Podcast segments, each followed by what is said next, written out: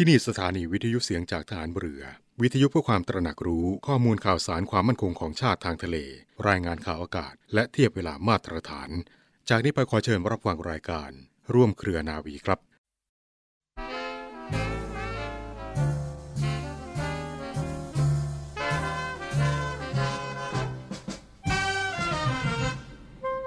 การศึกษาเป็นเรื่องใหญ่และสำคัญยิ่งของมนุษย์ คนเราเมื่อเกิดมา ก็ได้รับการสั่งสอนจากบิดามารดา อันเป็นความรู้เบื้องต้น เมื่อเจริญเติบโตขึ้น ก็เป็นหน้าที่ของครูและอาจารย์ สั่งสอนให้ได้รับวิชาความรู้สูง และอบรมจิตใจ ให้ถึงพร้อมด้วยคุณธรรม เพื่อจะได้เป็นพลเมืองดีของชาติสืบต่อไป พระบรมราชวาทของพระบาทสมเด็จพระบรมชนกาธิเบศรมหาภูมิพลอดุลยเดชมหาราช บรมนาถบพิตร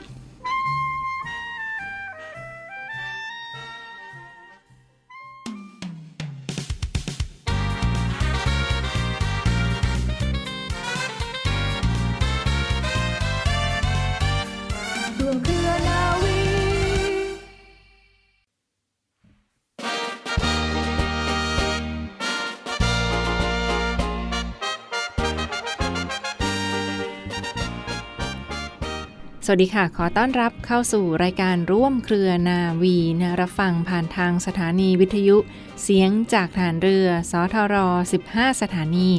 21 ความถี่ทั่วประเทศไทย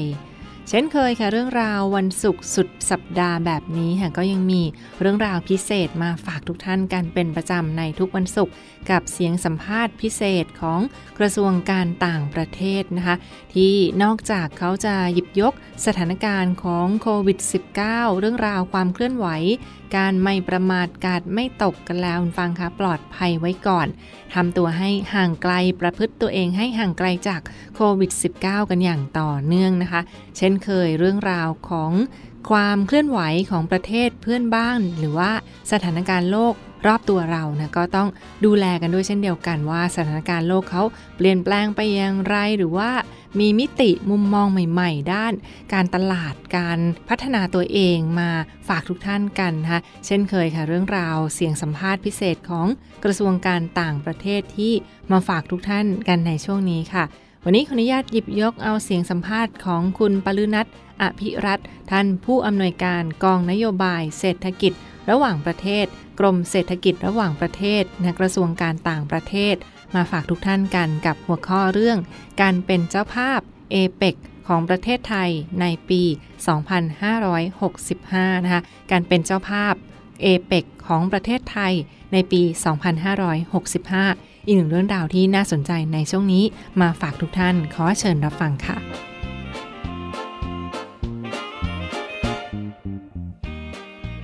การที่ไทยจะได้เป็นเจ้าภาพเอเปกนะครับในปีหน้านะครับปี 2565 นะครับว่า เราจะมีบทบาทอย่างไร แล้วก็ที่สำคัญเนี่ยคนก็สอบถามกันเข้ามาครับ ว่าเอเอเปกเนี่ยคืออะไรได้ยินกันมานานแล้ว ได้ยินแต่ประชาคมอาเซียนเนี่ยที่ไทยได้เป็นประธานอาเซียนเมื่อปี 2562 ซึ่งตอนนั้นมีบทบาทมากเลยครับไทยครับ ตอนที่เป็นประธานอาเซียนเนี่ยมีการประชุมอะไรต่างๆเนี่ยทั้งในประเทศแล้วก็นอกประเทศ ส่วนการประชุมในประเทศไทยของเราเนี่ยเราก็ได้ทั้งโอกาสต่างๆ ได้เห็นความร่วมมือร่วมใจของกลุ่มชาติอาเซียนเนี่ยที่เขาได้มาประชุมกัน แล้วก็ได้มี การประชุมแล้วก็มีมติอะไรในหลาย ๆ เรื่องนะครับ มีผลงานต่างๆ ที่ไทยได้ทำกันเอาไว้นะครับ นี่คือเรื่องของประชาคมอาเซียนที่ที่ไทยได้เป็นประธานเมื่อปี 2562 นะครับ ถือว่าได้ดำเนินการต่างๆ ที่เป็นรูปธรรม แล้วก็เป็นที่ได้รับการชมเชยจากประเทศอาเซียน ส่วนการประชุมเอเปกละครับ การประชุมเอเปกเนี่ยจะเหมือนการประชุมอาเซียนไหมและเอเปกเนี่ยคืออะไร มีความสำคัญอย่างไร แล้วถ้าไทยเป็นเจ้าภาพแล้วเนี่ย จะเกิดประโยชน์อะไรกับประเทศไทยบ้างนะครับ วันนี้พูดคุยเรื่องนี้กันครับ กับคุณปรินัทอภิรัตผู้อำนวยการกองนโยบายเศรษฐกิจระหว่างประเทศกรมเศรษฐกิจระหว่างประเทศครับ ตอนนี้ท่านผออพร้อมอยู่ในสายแล้ว สวัสดีครับผอครับ สวัสดีค่ะผอค่ะ ค่ะสวัสดีค่ะ สวัสดีคุณทรงพลและสวัสดีคุณพิรยาพรนะคะ แล้วก็ท่านท่านผู้ฟังจากรายการประเทศเหตุการณ์เนี่ยค่ะ ก็ขอบคุณนะคะที่ได้ได้ให้โอกาสมาเล่าสู่กันฟังว่าเอเปกเนี่ยคืออะไรและมีความสำคัญอย่างไรบ้างนะคะเริ่มเล่านิดนึงเลยแล้วกันได้ไหมคะว่าคือเอเปกเนี่ยก็ก่อตั้งเมื่อปี 2532อะนะคะ มีเป้าหมายหลักเนี่ย คือการส่งเสริมการเปิดเสรีทางการค้าและการลงทุน การรวมตัวทางเศรษฐกิจของภูมิภาคเอเชียแปซิฟิกค่ะ นอกจากนี้เนี่ยยังมีความร่วมมือด้านวิชาการ เพื่อแลกเปลี่ยนความรู้และประสบการณ์ ซึ่งจะช่วยสร้างเสริมศักยภาพ และก็ยกระดับขีดความสามารถให้กับสมาชิก ที่มีระดับการพัฒนาที่แตกต่างกันนะคะไทยเราเนี่ยเป็นเป็นหนึ่งในสมาชิกผู้ก่อตั้งเอเปกนะคะ แล้วก็ปัจจุบันเนี่ยเอเปกเนี่ยมีสมาชิก 21 เขตเศรษฐกิจประกอบด้วยเขตเศรษฐกิจที่พัฒนาแล้ว เช่นสหรัฐแคนาดา ออสเตรเลีย นิวซีแลนด์ สิงคโปร์ แล้วก็เขตเศรษฐกิจที่กำลังพัฒนา เช่น มาเลเซีย เวียดนาม ไทยนะคะ ถ้าเกิดเราเรามองในภาพรวมเนี่ยนะคะ GDP ของเอเปกเนี่ยคิดเป็นร้อยละ 60 ของโลกเลยนะคะ ประชากรของเอเปกเนี่ยประมาณ 2,000 2,900 ล้านคนเนี่ยก็คิดเป็นประมาณร้อยละ 39 ของโลกเลย ส่วนการค้าของเอเปกเนี่ยก็คิดเป็นร้อยละ 47 ของโลก ถ้าเกิดเรามองจากในมุมมองของไทยเนี่ย การค้าไทยกับมาชิกเอเปกเนี่ยจะคิดเป็นร้อยละเจ็ดสิบของการค้าไทยกับทั้งโลกเลยอะค่ะ โดยโดยเราจะมีจีนสหรัฐ ญี่ปุ่น มาเลเซีย แล้วก็เวียดนามค่ะ เป็นคู่ค้าสำคัญ จะขอเล่าต่ออีกนิดนึงนะคะว่าเอเปกเนี่ยเป็นเป็นกรอบความ ร่วมมือที่มีลักษณะเฉพาะตัวเมื่อสักครู่ที่ที่ที่จะใช้เรียกคำว่าเป็นเป็นเขตเศรษฐกิจนะคะไม่ได้ใช้เรียกคำว่าประเทศเนี่ยเนื่องจากว่ามีสมาชิกอยู่สองเขตเศรษฐกิจนะคะ ได้แก่เขตบริหารพิเศษฮ่องกง แล้วก็จีนไทเป ที่ไม่มีสถานะเป็นประเทศ แต่ได้รับการยอมรับให้เป็นสมาชิกเอเปกเนื่องจากความสำคัญทางเศรษฐกิจ ดังนั้นเนี่ยเอเปกเนี่ยก็เลยจะมีระเบียบปฏิบัติกำหนดการเรียกขานสมาชิก โดยให้ใช้คำว่าเขตเศรษฐกิจสมาชิกภาษาอังกฤษเนี่ยจะใช้คำว่า member economy หรือจะใช้เรียกว่าสมาชิก members หรือเป็นเขตเศรษฐกิจ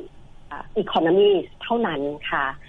แล้วนอกจากนั้นเนี่ย ก็จะให้ละเว้นการแสดงสัญลักษณ์ใด ๆ ที่แสดงนัยยะถึงสถานะทางการเมืองค่ะ เช่นธง แผนที่หรือพวกเครื่องหมายต่างๆนะคะก็เลยตรงนี้หากหากท่านได้ชมกันทางโทรทัศน์นะคะ เวลามีการประชุมเอเปกหรืออาเซียนเนี่ยคืออาเซียนเนี่ยเราจะเห็นธงทั้งธงทั้งแผนที่ทั้งอะไรเต็มไปหมดเลยนะคะแต่ว่าในการประชุมเอเปกเนี่ยจะจะไม่เห็นสิ่งเหล่านั้นนะคะครับแล้วเป็นยังไงบ้างครับ 30 กว่าปีที่ผ่านมาครับก่อตั้งเอเปกมาแล้วพัฒนาการเป็นยังไงกันบ้างฮะได้ดำเนินการอะไรกันไปบ้างช่วงที่ผ่านมา ค่ะ ก็ก็เมื่อปี 2537 เนี่ยนะคะ ผู้นำเอเปกเนี่ยก็ได้พบกันที่ที่โบกอที่ประเทศอินโดนีเซีย เอเปกเนี่ยก่อตั้งเมื่อ 2532 พอปี 2537 เนี่ยก็ได้ผู้นำเนี่ยก็ได้มารวมตัวกัน แล้วก็มาตั้งเป้าหมาย เพื่อนำไปสู่การเปิดเสรีทางด้านการค้า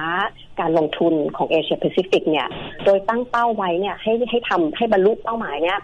ภายในปี 2563อันนี้เป้าหมายเนี่ยก็เป็นที่รู้จักกันว่าเป็นเป้าหมายโบกอหรือภาษาอังกฤษเนี่ยเราจะใช้คำว่าโบกโกนะคะ ทีนี้อย่างที่คุณสมพรบอกเนี่ยค่ะคือผ่านไปแล้วก็เกือบ 30 ปี ตอนนี้มันก็ปี 2564 แล้ว เป้าหมายของเรามันคือเมื่อปีที่แล้วใช่ไหมคะที่เกตจะถามว่าเอเปกเนี่ยเราได้ได้บรรลุเป้าหมายการรวมตัวทางเศรษฐกิจหรือไม่เนี่ยก็ก็อยากที่จะขออนุญาตทำ ความเข้าใจกันนิดนึงเกี่ยวกับบริบทของเอเปกนะคะว่าเอเปกเนี่ยเป็นเป็นกรอบความร่วมมือที่ตั้งอยู่บนพื้นฐานของความสมัครใจแล้วก็ฉันทามติ ไม่มีผลผูกพันทางกฎหมายเอเปกเนี่ยจึงสามารถเป็นเป็นแหล่งบ่มเพาะทางความคิด เป็นเวทีที่กิจกิจสมาชิกเนี่ยที่มีระดับการพัฒนาที่แตกต่างกัน และมหาอำนาจเนี่ยเช่นจีน รัสเซียสหรัฐเนี่ยมาสามารถพูดคุยร่วมโต๊ะกันนะคะแล้วก็มีความร่วมมือทางเศรษฐกิจกันได้นะคะ ดังนั้นเนี่ยถ้าเกิดเรามามองถึงเรื่องของการรวมตัวทางเศรษฐกิจของเอเชียแปซิฟิกเนี่ยมันเราอาจจะมองเป็นเป็นลักษณะของการเดินทาง มากกว่าจะเป็นจุดหมายปลายทางค่ะและเมื่อเมื่อสิ้นสุดเป้าหมายเราเมื่อปีที่แล้วนะคะเอเปกก็เลยได้ได้จัดทำวิสัยทัศน์ปุตราจายา คศ2,500 2040 ค่ะ หรือที่เราเรียกกันว่าเอเปกพุตราจายาวิชั่น2040 นะคะ ซึ่งกำหนดทิศทางการดำเนินงานของเอเปกต่อไปในอีก 20 ปีข้างหน้า สาระสำคัญเนี่ยก็ยังเน้นเรื่องการเปิดเสรี และการรวมตัวทางเศรษฐกิจ แต่เพิ่มมิติความมั่นคงของมนุษย์ การเติบโตที่ยั่งยืนและครอบคลุม การรับมือกับการเปลี่ยนแปลงของสภาพภูมิอากาศ การเปลี่ยนผ่านสู่ยุคดิจิทัลเพื่อเพื่อเพื่อทำให้เอเปกเนี่ยค่ะมีความเกี่ยวข้องกับบริบทของโลกในปัจจุบันด้วยนะคะหากเรามามองถึงว่าแล้วเอเปกเนี่ยผ่านมาสองปีเราเราเราประสบความสำเร็จอะไรบ้างนะคะขออนุญาตแชร์เรื่องสถิตินิดนึงละกันได้ไหมคะว่า หากเรามองในในในในเชิงของตัวเลขนะคะ GDP ในภูมิภาคเนี่ย ได้ได้เพิ่มขึ้นเนี่ยจาก 9 ล้านล้านเหรียญสหรัฐเนี่ยตอนนี้ก็เพิ่มขึ้นมาเป็น 46.9 ล้านล้านเหรียญสหรัฐรายได้ต่อหัว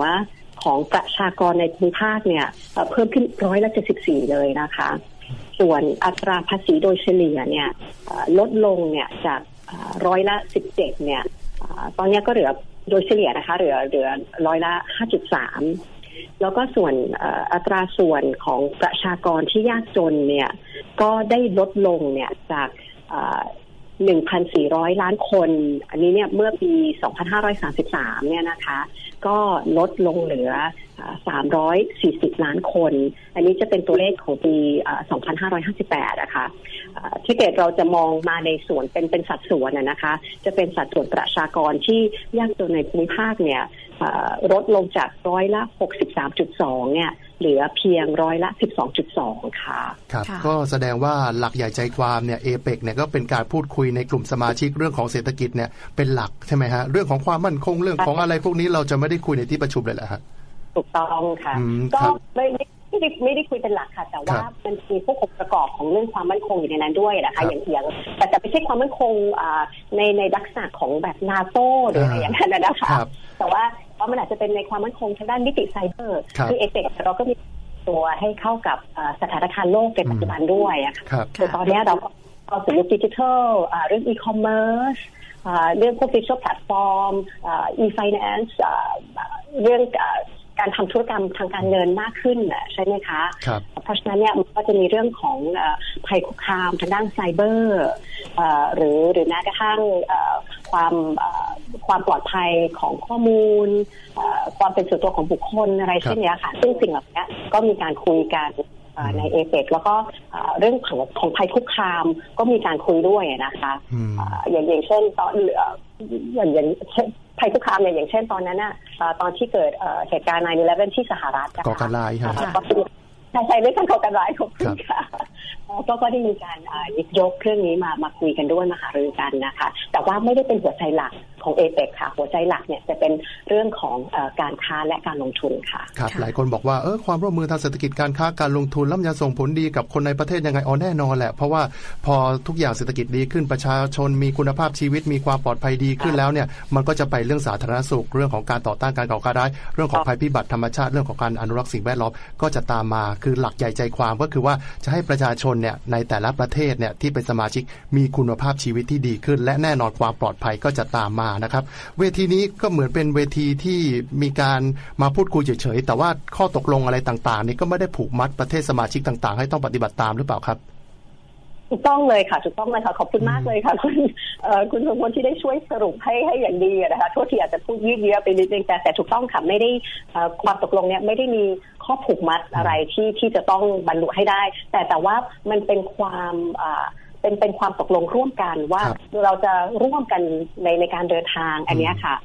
เพื่อไปสู่จุดหมายเดียวทางจุดหมายปลายทาง เดียวกันค่ะ ครับก็คือจับมือร่วมกันแหละอะเราจะเอาอย่างนี้นะฉันจะเอาอย่างนี้นะอะแล้วเราเดินทางไปด้วยกัน แต่ว่าทางนี้ทางนั้นก็ไม่ได้บังคับ แต่ว่าขอความร่วมมือกันดีกว่าเราพูดอย่างนี้กันดีกว่านะใช่ไหมครับค่ะใช่ค่ะ แล้วอย่างนี้ประเทศไทยนี่เราเคยเป็นเจ้าภาพในการจัดเอเปกมาก่อนไหมคะเคยค่ะเคยค่ะหลายหลายท่านอาจจะจำได้นะคะว่าเราเคยเป็นเจ้าภาพจัดการประชุมเนี่ยเมื่อปี 2546 ตอนนั้นเนี่ยมันก็จะเป็นช่วงของการแพร่ระบาด ของโรคซาร์และและไข้หวัดนกด้วยนะคะ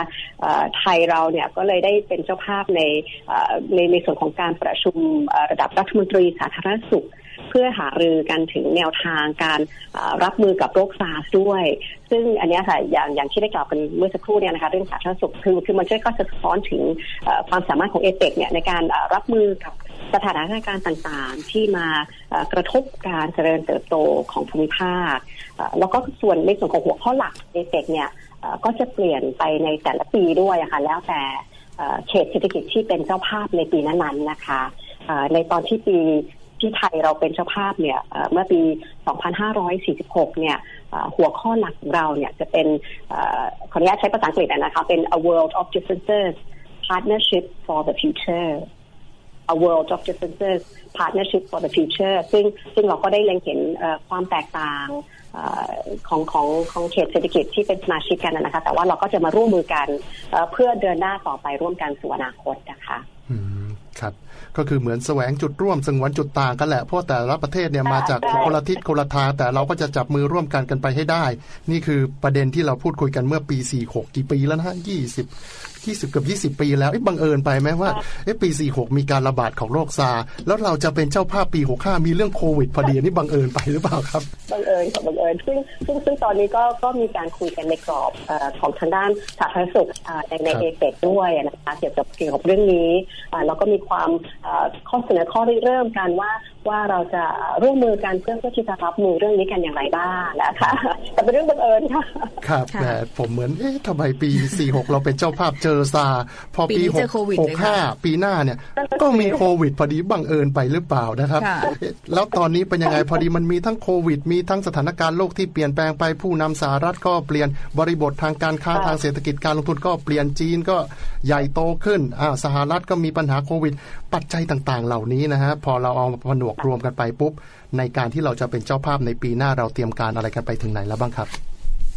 ก็ก็ในในในชาดีเนี่ยค่ะเราเราก็ได้เตรียมการกันกันมาสมควรเลยอะค่ะ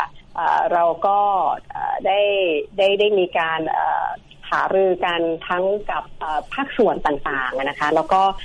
ท่านท่านนายกเองเนี่ยท่านก็อันนี้อันนี้ในเชิงของการเตรียมการของภาครัฐแล้วกันนะคะท่านก็ได้เป็นประธานของคณะกรรมการระดับชาติเพื่อเตรียมการ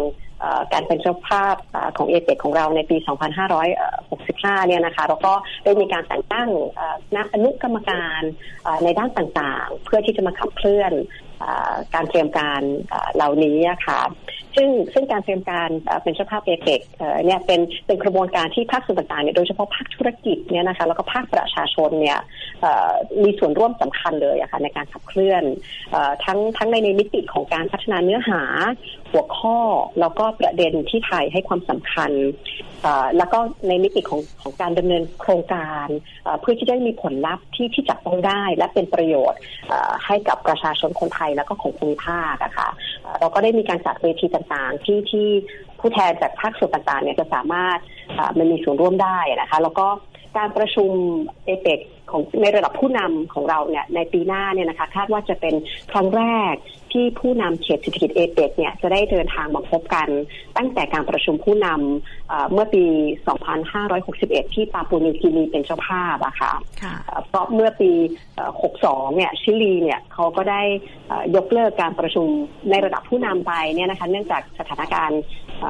การเมืองภายในภายในประเทศของเขา แล้วก็ส่วนมาเลเซียซึ่งเป็นเจ้าภาพปีที่แล้ว แล้วก็นิวซีแลนด์เนี่ยที่เป็นเจ้าภาพในปีนี้เนี่ยก็ได้จัดประชุมผ่านระบบการประชุมทางไกลกันนะคะเนื่องเนื่องด้วยโควิดการประชุมของผู้นำเนี่ยอันนี้อันนี้จะเป็นภาพที่ที่เราอาจจะคุ้นตากันนะคะที่จะมีผู้นำมายืนถ่ายภาพกันที่ที่ใส่ชุดชุดประจำชาติหรือว่าชุดที่ชุดที่แสดงเป็นเสื้อค่ะที่จะแสดงถึงเอกลักษณ์ของเขตเศรษฐกิจที่เป็นเจ้าภาพในปีนั้นๆนะคะค่ะ การเป็นเจ้าภาพเอเปกค่ะ หลายท่านสงสัยว่ามันมีความสำคัญยังไงบ้างคะท่านผอคะแต่ ก็ก็มีความสำคัญเลยนะคะ เดี๋ยวในในส่วนของอันแรกเลยเนี่ยของของการเป็นเจ้าภาพเนี่ยคือมันมันมันจะมากกว่าแค่การที่เราเป็นสถานที่ที่จะจัดการประชุมนะคะ แต่เนี้ยจะมีนัยยะถึงบทบาทของไทยที่จะเป็นผู้นำในการประชุมต่างๆ ที่จะเกิดขึ้นด้วยอะคะ่ะในปีที่เราเป็นเจ้าภาพเนี่ยเราเราคาดว่าจะมีการประชุมมากกว่า 100 การประชุมนะคะแล้วเราก็อยากที่จะกระจาย การจัดการประชุมนี้ไปยังภูมิภาคต่างๆ เลยเนี่ยอันนี้เนี่ยมันก็จะเป็นการช่วยฟื้นฟูเศรษฐกิจ แล้วก็กระตุ้นการกระจายรายได้จะเป็นเป็นการส่งเสริมการท่องเที่ยว แล้วก็เป็นการนำเสนอจุดเด่นต่างๆ ของไทยนะคะให้เขตเศรษฐกิจเอเจกได้ได้ได้รู้จักนะคะ แล้วก็จะเป็นโอกาสที่จะเพิ่มการมีส่วนร่วมของประชาชนด้วยะคะแล้วก็ภาพเหล่านี้มันก็จะถ่ายทอดไปสู่ทั่วโลกเลยนะคะนอกจากนี้เนี่ยเราก็สามารถที่จะ พัฒนาเราก็ส่งเสริมความแข็งแกร่งของเศรษฐกิจในภูมิภาคเนี่ยโดยเฉพาะในยุคหลังโควิด -19 เลยเนี่ยค่ะ โดยเป็นโอกาสที่เราจะได้ผลักดันที่ที่เราเห็นแล้วที่เราให้ความสำคัญนะคะเช่นเรื่องการฟื้นฟูความเชื่อมโยง หลังจากที่เกิด disruption ต่างๆเนี่ยนะคะการสนับสนุน MSME ของเราบทบาทของสตรี ความมั่นคงทางอาหารและการเกษตร ซึ่งก็เป็นจุดแข็งของไทยนะคะแน่นอนทางด้านเรื่องสาธารณสุข แล้วก็เรื่องสุขภาวะ แล้วก็อันนี้ก็รวมถึงการประเด็นของความมั่นคงอื่น ๆด้วยนะคะอย่างที่ได้ได้กล่าวมาเบื้องต้นนะคะ แล้วก็ก็จะเป็นการสารสอบประเด็นของการเป็นประธานอาเซียนของไทยด้วยนะคะเพราะว่าถ้าเกิดฟังมาเมื่อสักครู่เรื่องการเชื่อมโยงเรื่อง SME ซึ่ง MSME เนี่ยก็จะเป็นประเด็นที่อาจจะ คล้ายกันกับกับสิ่งที่เราเราก็หารือกันในในกรอบอาเซียนด้วยอะค่ะแล้วก็แล้วก็จะมีมิติของเรื่องการทำธุรกิจเนี่ยที่มีความรับผิดชอบตรงนี้ด้วยอะค่ะครับแล้วแล้วก็โดยที่เอเเนี่ยเป็นเป็นเวทีที่แลกเปลี่ยนประสบการณ์กันนะคะเราก็จะสามารถใช้โอกาสเนี้ยจัดโครงการเพื่อเรียนรู้แนวปฏิบัติที่ดี จากเขตเศรษฐกิจที่มีความเชี่ยวชาญด้วยอะค่ะเป็นเป็นการแลกเปลี่ยนพวกแนวปฏิบัติที่เป็นเลิศนะคะหรือพวก best practices ต่างๆนะคะอย่างเช่นนิวซีแลนด์เนี่ยเขาก็จะมีทางเรื่องของการพัฒนามาตรฐานสินค้าสิ่งแวดล้อมเกาหลีใต้และญี่ปุ่นเนี่ยเขาก็จะมีเป็นผู้นำทางด้านเรื่องนวัตกรรมนะคะจีนสหรัฐเนี่ยก็จะเป็นเรื่องการส่งเสริมเศรษฐกิจดิจิทัล ซึ่งเนี้ยมันก็เป็นสิ่งที่ไทยเราเนี่ยก็ก็ก็เราก็ตระหนักกันนะคะว่าเราก็ต้องมีการปรับตัวเพื่อเตรียมตัวกันอยู่ต่อไปในในโลกของอนาคตเนี่ยค่ะแต่ในขณะเดียวกันเนี่ยเราก็สามารถที่จะถ่ายทอดประสบการณ์ของเราด้วยอะค่ะเช่นเรื่องประสบการณ์ของเราเนี่ยทางด้านสาธารณสุขการรับมือกับโควิด -19 ซึ่งก็ก็เป็นที่ยอมรับด้วยนะคะแล้วก็เรื่องในในส่วนของเรื่องการพัฒนาของเราในเพื่อบรรลุเป้าหมายการพัฒนาที่ยั่งยืนนะคะ ฉายภาพให้เห็นเลยนะครับ เพราะว่าเราจะได้เห็นเรื่องของความร่วมมือต่างๆเนี่ยเพราะว่าตอนนี้โควิด -19 เข้ามาเกิด disruption เรื่องของการเปลี่ยนแปลงเศรษฐกิจเยอะครับ แล้วก็ประเทศต่างๆ จะมีการปรับตัวรับมือเรื่องของภาวะเศรษฐกิจแบบนี้กันอย่างไรนะครับ ความท้าทายรูปแบบใหม่เข้ามาในตลอดเวลานะครับ ดังนั้นแล้วเนี่ย ก็คงจะได้เห็นความร่วมมือทางเศรษฐกิจในระดับโลกนะครับ แล้วก็ความร่วมมือตรงนี้เองก็น่าจะทำให้ประเทศต่างๆเนี่ยมีความเป็นอยู่ที่ดีขึ้นนะครับ แล้วก็ก็ทำให้ประชาชนมีคุณภาพชีวิตและความปลอดภัยมากยิ่งขึ้นนะครับ ต้องจับตามองเรื่องของการประชุมเอเปกในปีหน้านี้นะครับ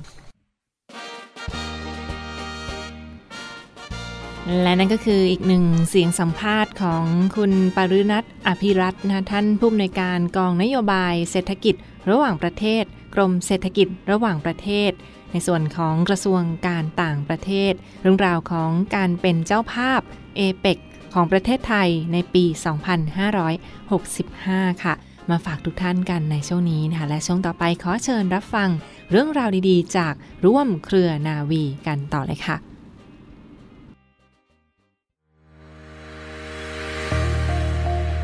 พลังสามัคคี พลังราชนาวี